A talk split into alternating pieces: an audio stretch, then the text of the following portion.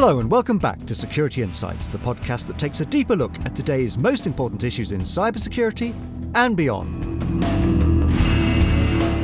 I'm Stephen Pritchard, editor and presenter. The UK authorities are currently consulting on a new cyber governance code of practice. The draft code, which was published in January, covers five pillars risk management, cyber strategy, people, incident planning and response, and assurance and oversight. The aim, the government says, is to improve cyber resilience across the UK economy and ensure businesses and organisations have the tools and support to protect themselves against cyber threats.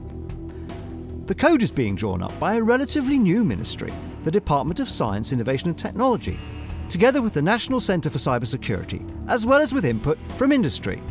The Code of Practice is aimed at senior leaders, executives, and non executive directors rather than cyber specialists.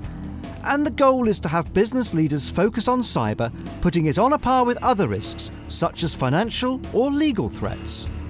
Interestingly, the consultation focuses on resilience and emphasises the importance of incident response and recovery, as well as testing. But do businesses need more guidance and another code of practice? Or will it just add to the regulatory burden? We asked Amanda Finch, CEO of the Chartered Institute of Information Security, to take a first look at the consultation documents and share her views you're right. There are so many codes of practice and standards and you know things out there that uh, yes, it can be confusing. Um, I think when it gets horrible is when they start contradicting each other. And if you look at the code of practice that DSIT um, have put forward, um, it's pretty high level, um, so you can't really argue with it. So I would say this is this is a pretty good uh, code of practice, and it's a it's a good start to build on. As you said, um, are relatively young as an organisation. They were part of DCMS, and um, it's good that um, digital has, has got its own um, identity now, basically, uh, rather than being part of a much larger organisation. And we've been working with DSIT over the last uh, year, well, last year since they've been formed. Um, and I, I, think they're doing some good stuff. You know, they've certainly been very helpful to us. They've given us um, a great amount of support uh, with the Cyber EPQ, um, and that we're working with them on chartering people. So I, they're, they're, they've done quite a lot, I think, in the first year. So good for them. And what they're putting forward isn't going to revolutionise the world of cybersecurity, but I suppose that's not really the point, is it? No, I, I think the thing is that it's it's a good baseline document. I mean, it's it is a lot of it is is what I always call mother and apple pie, is that it's sensible uh, things that you should be looking at. Um, You've got the five categories: risk, strategy, people, incident planning, and um, and handling, and assurance. I mean, they're all things that organisations should be thinking about, uh, and I think it's good that they've got a document here that actually clearly states some sort of fairly sensible but basic guidelines. So, just to set out the ground here, it's a draft code of practice. It's been developed together with the National Centre for Cybersecurity. So we'd expect a certain degree of, of standardisation and quality from there. But it's aimed at, and I think this is what's quite interesting, it's aimed specifically at executive and non executive directors and senior leaders in organisations. It's not aimed at cybersecurity professionals. It's not aimed at the vendor community, pen testers, or any of those other people is that an area, and I know we've talked about it before, but is that an area that still perhaps doesn't receive enough attention from policymakers? Uh, actually the wider business community needs to understand these things. Yeah, it has to be part of sort of the normal business function, basically. And I think that traditionally security um, and assurance has been a, seen as a bolt-on. Um, it's been it, it was always a struggle to get it into the boardroom um, and to get it on a board agenda. I think we've got to that point where it is now. Um, and in the same way as any other sort of good practice uh, should be incorporated into a business, um, that, that's what we need to be doing for, for, for cyber and InfoSec. Uh, so the fact that it is being aimed fairly and squarely at the C suite and the, the NEDs and the, um, and, and the, the, the the boards of companies, um, I think is is a good thing because it, they can't they can't ignore it. It's okay. It's you know it's it's uh, it, it's not um, legislation at this stage, but it, it's absolutely laying out clearly good practice of what we think should be in place as security professionals. If I was going to pull out a particular part of this, it sets out that directors should have clear roles and responsibilities across organizations in cybersecurity. So that's absolutely essential, isn't it? Uh, so there's two things I want to focus in on, but that, let's do that one first. This idea of clear roles and responsibilities. And again, you know, I can't circle or underline this or, or highlight it because this is a podcast, but uh, clear would be the word I would want to emphasize there. Yeah, no, I mean you you need to have somebody that is accountable, and and um, we're probably moving more to, towards the sort of idea of right to practice, and that people have to be qualified in order to be responsible, um, and we're seeing that with chartering coming um, in into place. So yes, somebody need, needs to be clearly accountable um, for security um, basically. So I think it's good that you've got th- that somebody has to be named. I don't, I don't see how you can argue with that. That doesn't have to be an expert. Um, well, it depends where this goes. Um, that uh, if somebody is liable at some point, then they will have to have uh, credentials that will back them up. But as you say, at the moment, it says somebody has to be an owner of the risk if you look at the first one, which is um, defining the roles and responsibilities, um, that there has to be a relevant risk owner. But you have a relevant risk owner for finance, health and safety. You know that it's it's just a, a logical progression, surely. I was going to say that it's analogous to the role of the CFO or the finance director in some respects, isn't it? Yeah. Mm. And at the, at the, end of the day, you wouldn't put um, me in as a CFO, or you'd be very unwise to anyway. Nor me. Um, so, you know, you need to have somebody who knows what they're doing. They need to know what they're doing, but they also need to sit in an organisational structure. So it's absolutely clear who the go to person is if there is an incident. I think that's quite important, isn't it? And something that has, doesn't always get done. No, and I think the other thing is that the person needs to be empowered to be able to do it as well, because it's a bit like telling the CFO that you've got, I don't know, 50 quid uh, to um, cover all of the operational costs. You know, that um, the, the, CFO wouldn't stand for that. They, would expect to have, all, or, that they had to account for all of the company's um, uh, finances, but they, they didn't have a, a, proper finance accounting system in place. That they had to do it on uh, three spreadsheets and two notebooks. You know, it's it, it, it's the same thing, isn't it? That the, the the person that is in charge and that is accountable has to have the tools and able to be able to do the job. So the second part that I wanted to pull out links very closely to that, and that is, and I'm quoting from the press release here, but to have detailed plans in place to respond to and recover from potential security incidents. So they're not talking about perimeter security, endpoint protection, and all those things per se, but what they're looking at is that resilience thing. And again, we have talked about this over the past year quite a lot, and it's become much more of a feature of incident planning and the way that organizations look at cybersecurity. And you know, we've both been in this industry for longer than we're probably going to count, but we have got to that point now, perhaps, where people are saying, no, it's actually about your resilience and ability to respond rather than your ability to prevent. Would you say that this is the right tone for them to be taking? That actually it's all about that response and recovery? Absolutely. I mean, if you look at, um, uh, well, you can go to our um, our report, our annual survey. It looks at incidents that have been handled well and incidents that have been handled badly.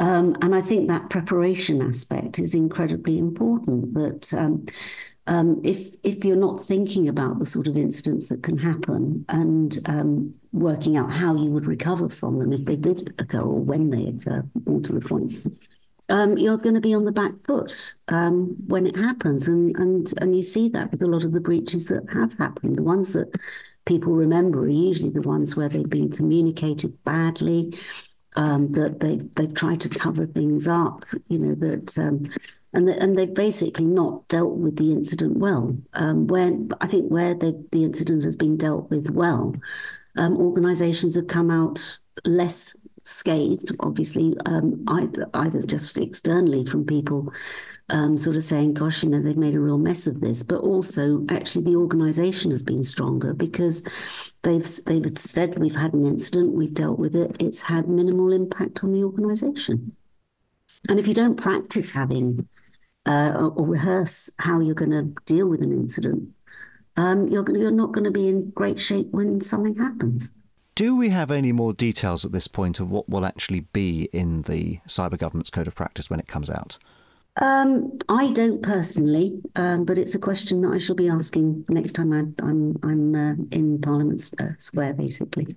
It'd be interesting to see whether there are underlying requirements in terms of, for example, accreditation or compliance with any external standards, ISO, for example, uh, NIST, whatever. You know, again, we come back to the point that there's actually an awful lot of these out there already. So to some extent, it's um, and we know we, we don't know what they're going to say at this point because they probably haven't decided themselves. As it says, it is a consultation, but you can either be quite prescriptive and say you must follow this, or you can be more open and say you must adhere to a recognised standard relevant to your industry, relevant to your sector. Which way would you lean if you were if you were on this group putting this together? Well, I think the thing is that you, have got to look at the whole landscape, and some industries um, are more regulated than others. So, really, what you'd want to have at a high level is an umbrella type um, approach so that other industries can say, right, okay, that's great. We align with the overarching principles for this. But because we're the nuclear sector or because we're the finance sector, we actually need more regulation and guidance in particular areas. So I think that something that um, DSIT are, are producing should be high level so that people can actually embrace it sort of totally, I suppose, but they can then um, build in um, the, the, necessary resilience that they need for their particular sector. The other thing that you've got is that we're not the only country that will be doing this. Um, so, again, um, if you're looking at global organisations and people that are working in different um, legal jurisdictions, etc., um, you've got to have things that sort of complement each other. So, at this level, I think that it has to be a high level um, overarching um, code of practice that you can then build on depending on where you are. Yeah, so if you have a an industry set of regulations that goes beyond the minimum, then adhere to those, but you don't need to duplicate and have two sets of reporting, for example, to say, well, actually, I'm compliant with this regulation for my industry, but I'm also having to go through a whole other process to be accredited against this standard the government's pushing forward. Exactly. I mean that that just doesn't make sense to have um, you know sort of multiple um, ways of of accounting in many ways. And I think that also the, the, the one thing you don't want is where things contradict each other. That um, uh, we've seen that previously with legislation where you sort of think, well, if I comply with this piece of legislation, I'm breaking another piece of legislation. So, which one am I going to go to prison for, and which one do I have to pay a, a small fine for? Um, and I'll, I'll not stick with the one that uh, I just have to pay a small fine for. Um, I'll, I'll, stick to the one that uh, is going to send me to jail. Well, that's a wider problem with compliance anyway, isn't it? Because we're seeing yeah you know, going back to the point about vertical markets and industries, we're seeing organizations quite legitimately put together specific rules. So, for example, we have DORA coming up in the EU, Digital Operations Resilience Act, but that covers some specific cases. There are others in the pipeline as well, and in the United States and other, other territories. And the difficulty is that organizations then have to deal with a matrix of, as you say, potentially contradictory, but certainly not always complementary requirements, and they have to assess their ability to comply. And none of this compliance stuff inherently actually makes them any safer. it's simply a process they have to say, well, we've got this, and does what we have here and what we do comply with that so we don't get a penalty for non compliance? And for policymakers, and, and I have some sympathy for people such as DSIT when they're trying to put these things together, you don't want to introduce new layers of bureaucracy and form filling and box checking if that actually doesn't improve security. But how do you establish what does? Well, I think it all goes back to the, the risk assessment. I mean, that's really where organisations need to be focusing their attention, and um, that's in their um, in, in their um, good practice, code of practice, is to look at risk. Um, so every organisation is going to be different, aren't they? So if you don't understand your own risk profile and what is going to really cause a problem, um, if if you don't um, try and do your best to mitigate against it, um, it doesn't matter how many forms you fill out. Um, you may quite easily be able to fill out all of the tick boxes. Um, but if you're not understanding the risk and what the impact will be on your organization, that's when you're going to get burnt. Also, at the other end of the spectrum, they do drop right down in the announcement to talking about cyber essentials. So, at the one hand, you've got something that's aimed at board directors, non executives, and the like. And at the other hand, you've got Cyber Essentials, which is certainly promoted as quite a small business type thing. I, I, appreciate that anyone can use it.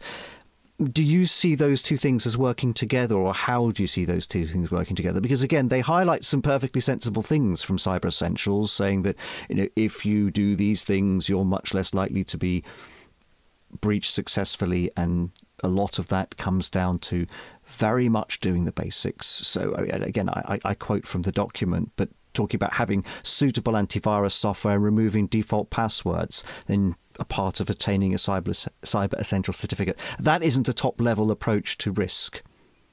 No, uh, I mean that's just that's cyber hygiene, um, basically. But it does come into risk though, because if you're looking at, um, I don't know, say, if the business is not able to trade um, because um, it's been taken out by um, a ransomware attack or, or something similar, um, then that's that's going to hit them. And and the, probably one of the things that will prevent them being hit is having up to date um, malware protection in place. So I think it, it's all part of the jigsaw, isn't it? It is, and I think that's what makes it complicated to navigate sometimes as well, isn't it? Yeah, and I think the other thing is that Cyber Essentials is aimed at small businesses, and small businesses are probably the least well equipped to actually deal with cyber um, breaches because um, they won't have dedicated resource necessarily. Um, they won't necessarily have the understanding. They're probably trying to concentrate on on, on keeping the business going, um, and that, that they're, they're probably in many ways the most vulnerable. Well, we know they're the most vulnerable. You know, it's it's been the, the problem we've been trying to fix for years, isn't it? The supply chain. So, yeah, it's it, it's difficult because it has to be a top down and a bottom up approach. Um, but the trouble is that it's it's time consuming, and for a small business, that's tough. It is, and it's a resource question as well, because again, this has to be resourced, and if you don't resource it, you're not going to do those things. Now, whether those things are patching, enforcing password resets, 2FA, you know, there's a laundry list of things that you can do to comply with Cyber Essentials or any other standard, purported standard that's out there.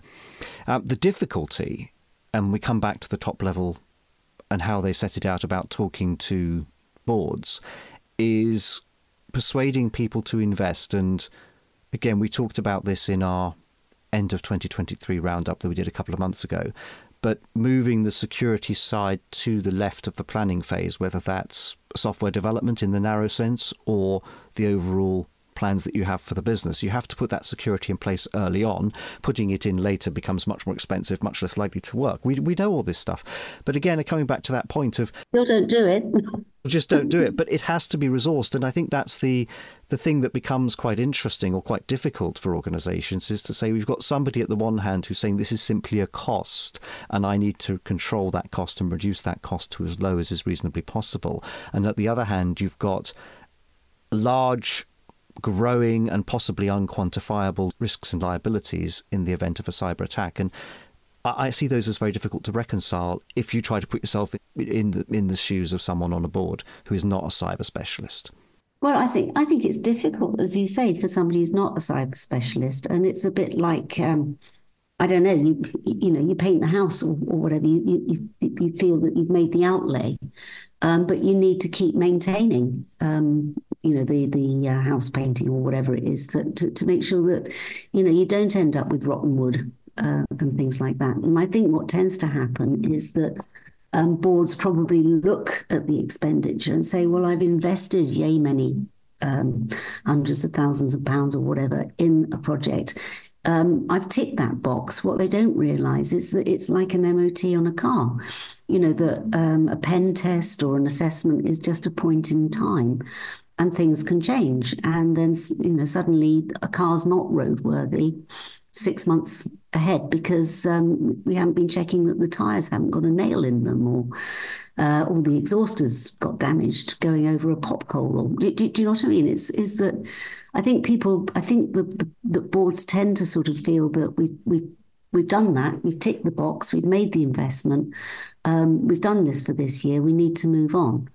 Um, and they don't see that it's just a continuous cycle. And it's an expensive continuous cycle um, in many ways. But I think the other problem is that people don't necessarily think out of the box about um, how they can deal with the problem, because obviously the technical investments are going to be very expensive. But we we have it every year in our survey about people being, you know, the biggest thing that we need to think about in security.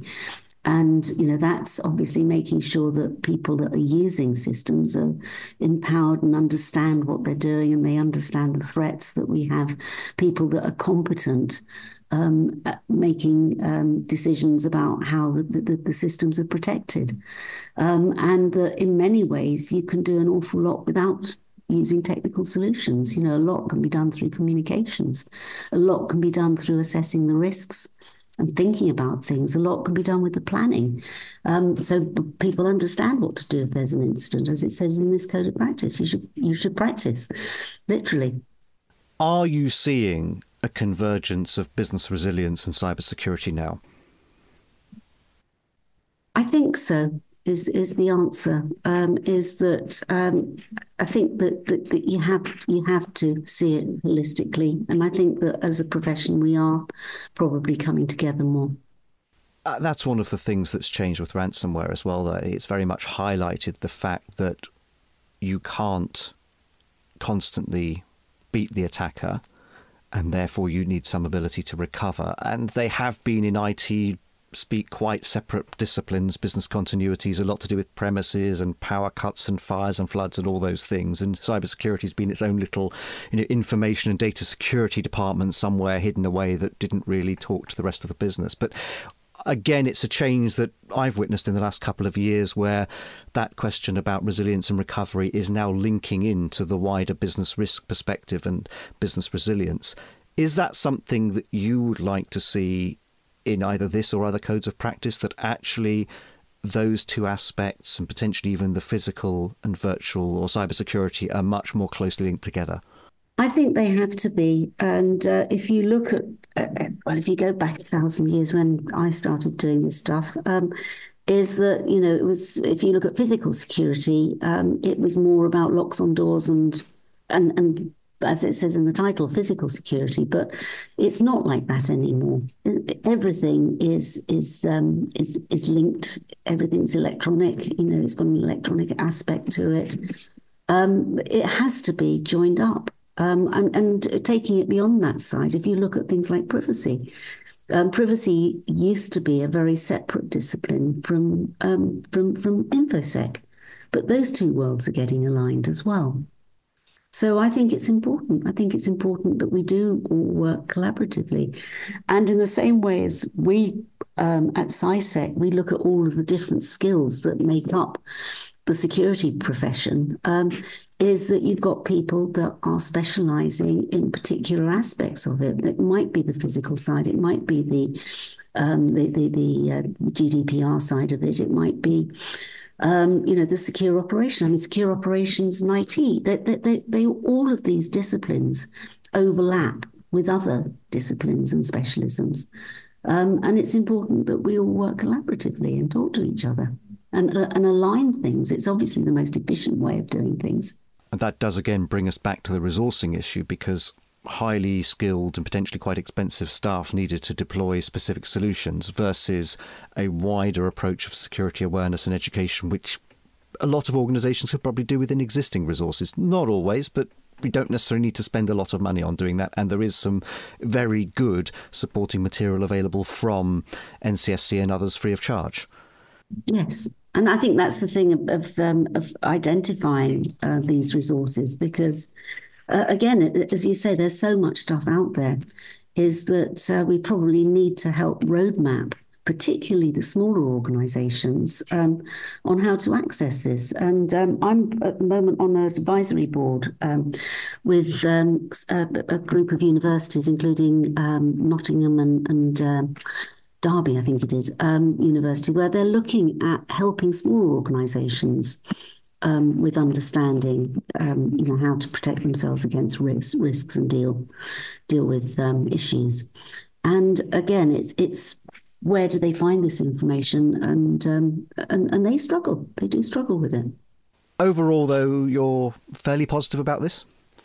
About this uh, code of practice, yeah, I think it's a, a, good thing. I think it's a good thing. Um, I I think that uh, DSIT are trying to do some very good things. I think it's great that they've got their own identity now, um, and um, um that uh, it's it, it's it's the start of you know many things that they're doing.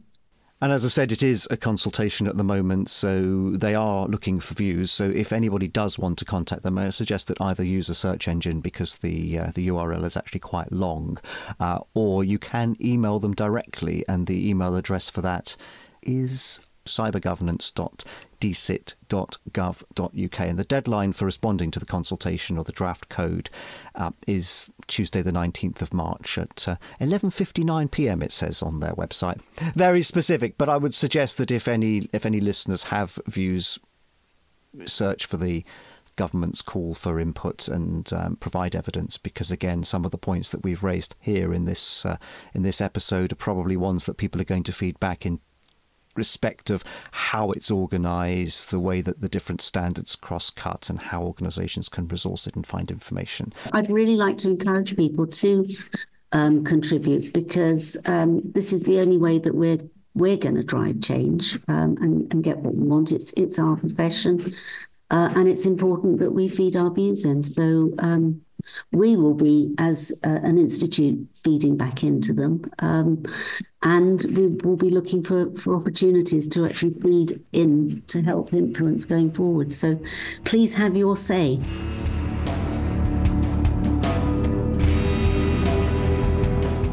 Amanda Finch on DSIT's proposed code of practice and how it could help focus business leaders' minds on cyber threats. After all, those threats are not going away. As we said, the consultation is open until March the 19th. And we'll put links in the episode description, but the easiest way to find it is to go to gov.uk and search for the Cyber Governance Code of Practice. Do take the time to share your views. That, though, is all for this episode of Security Insights. We'll be back in two weeks' time, and we'll look at another upcoming regulatory change when we revisit the EU's Digital Operations Resilience Act, better known as DORA. Until then, do catch up on past programmes on our website, securityinsights.co.uk, or subscribe and rate the podcast on Apple Podcasts, Google Podcasts, Amazon, and Spotify. Thanks again for listening.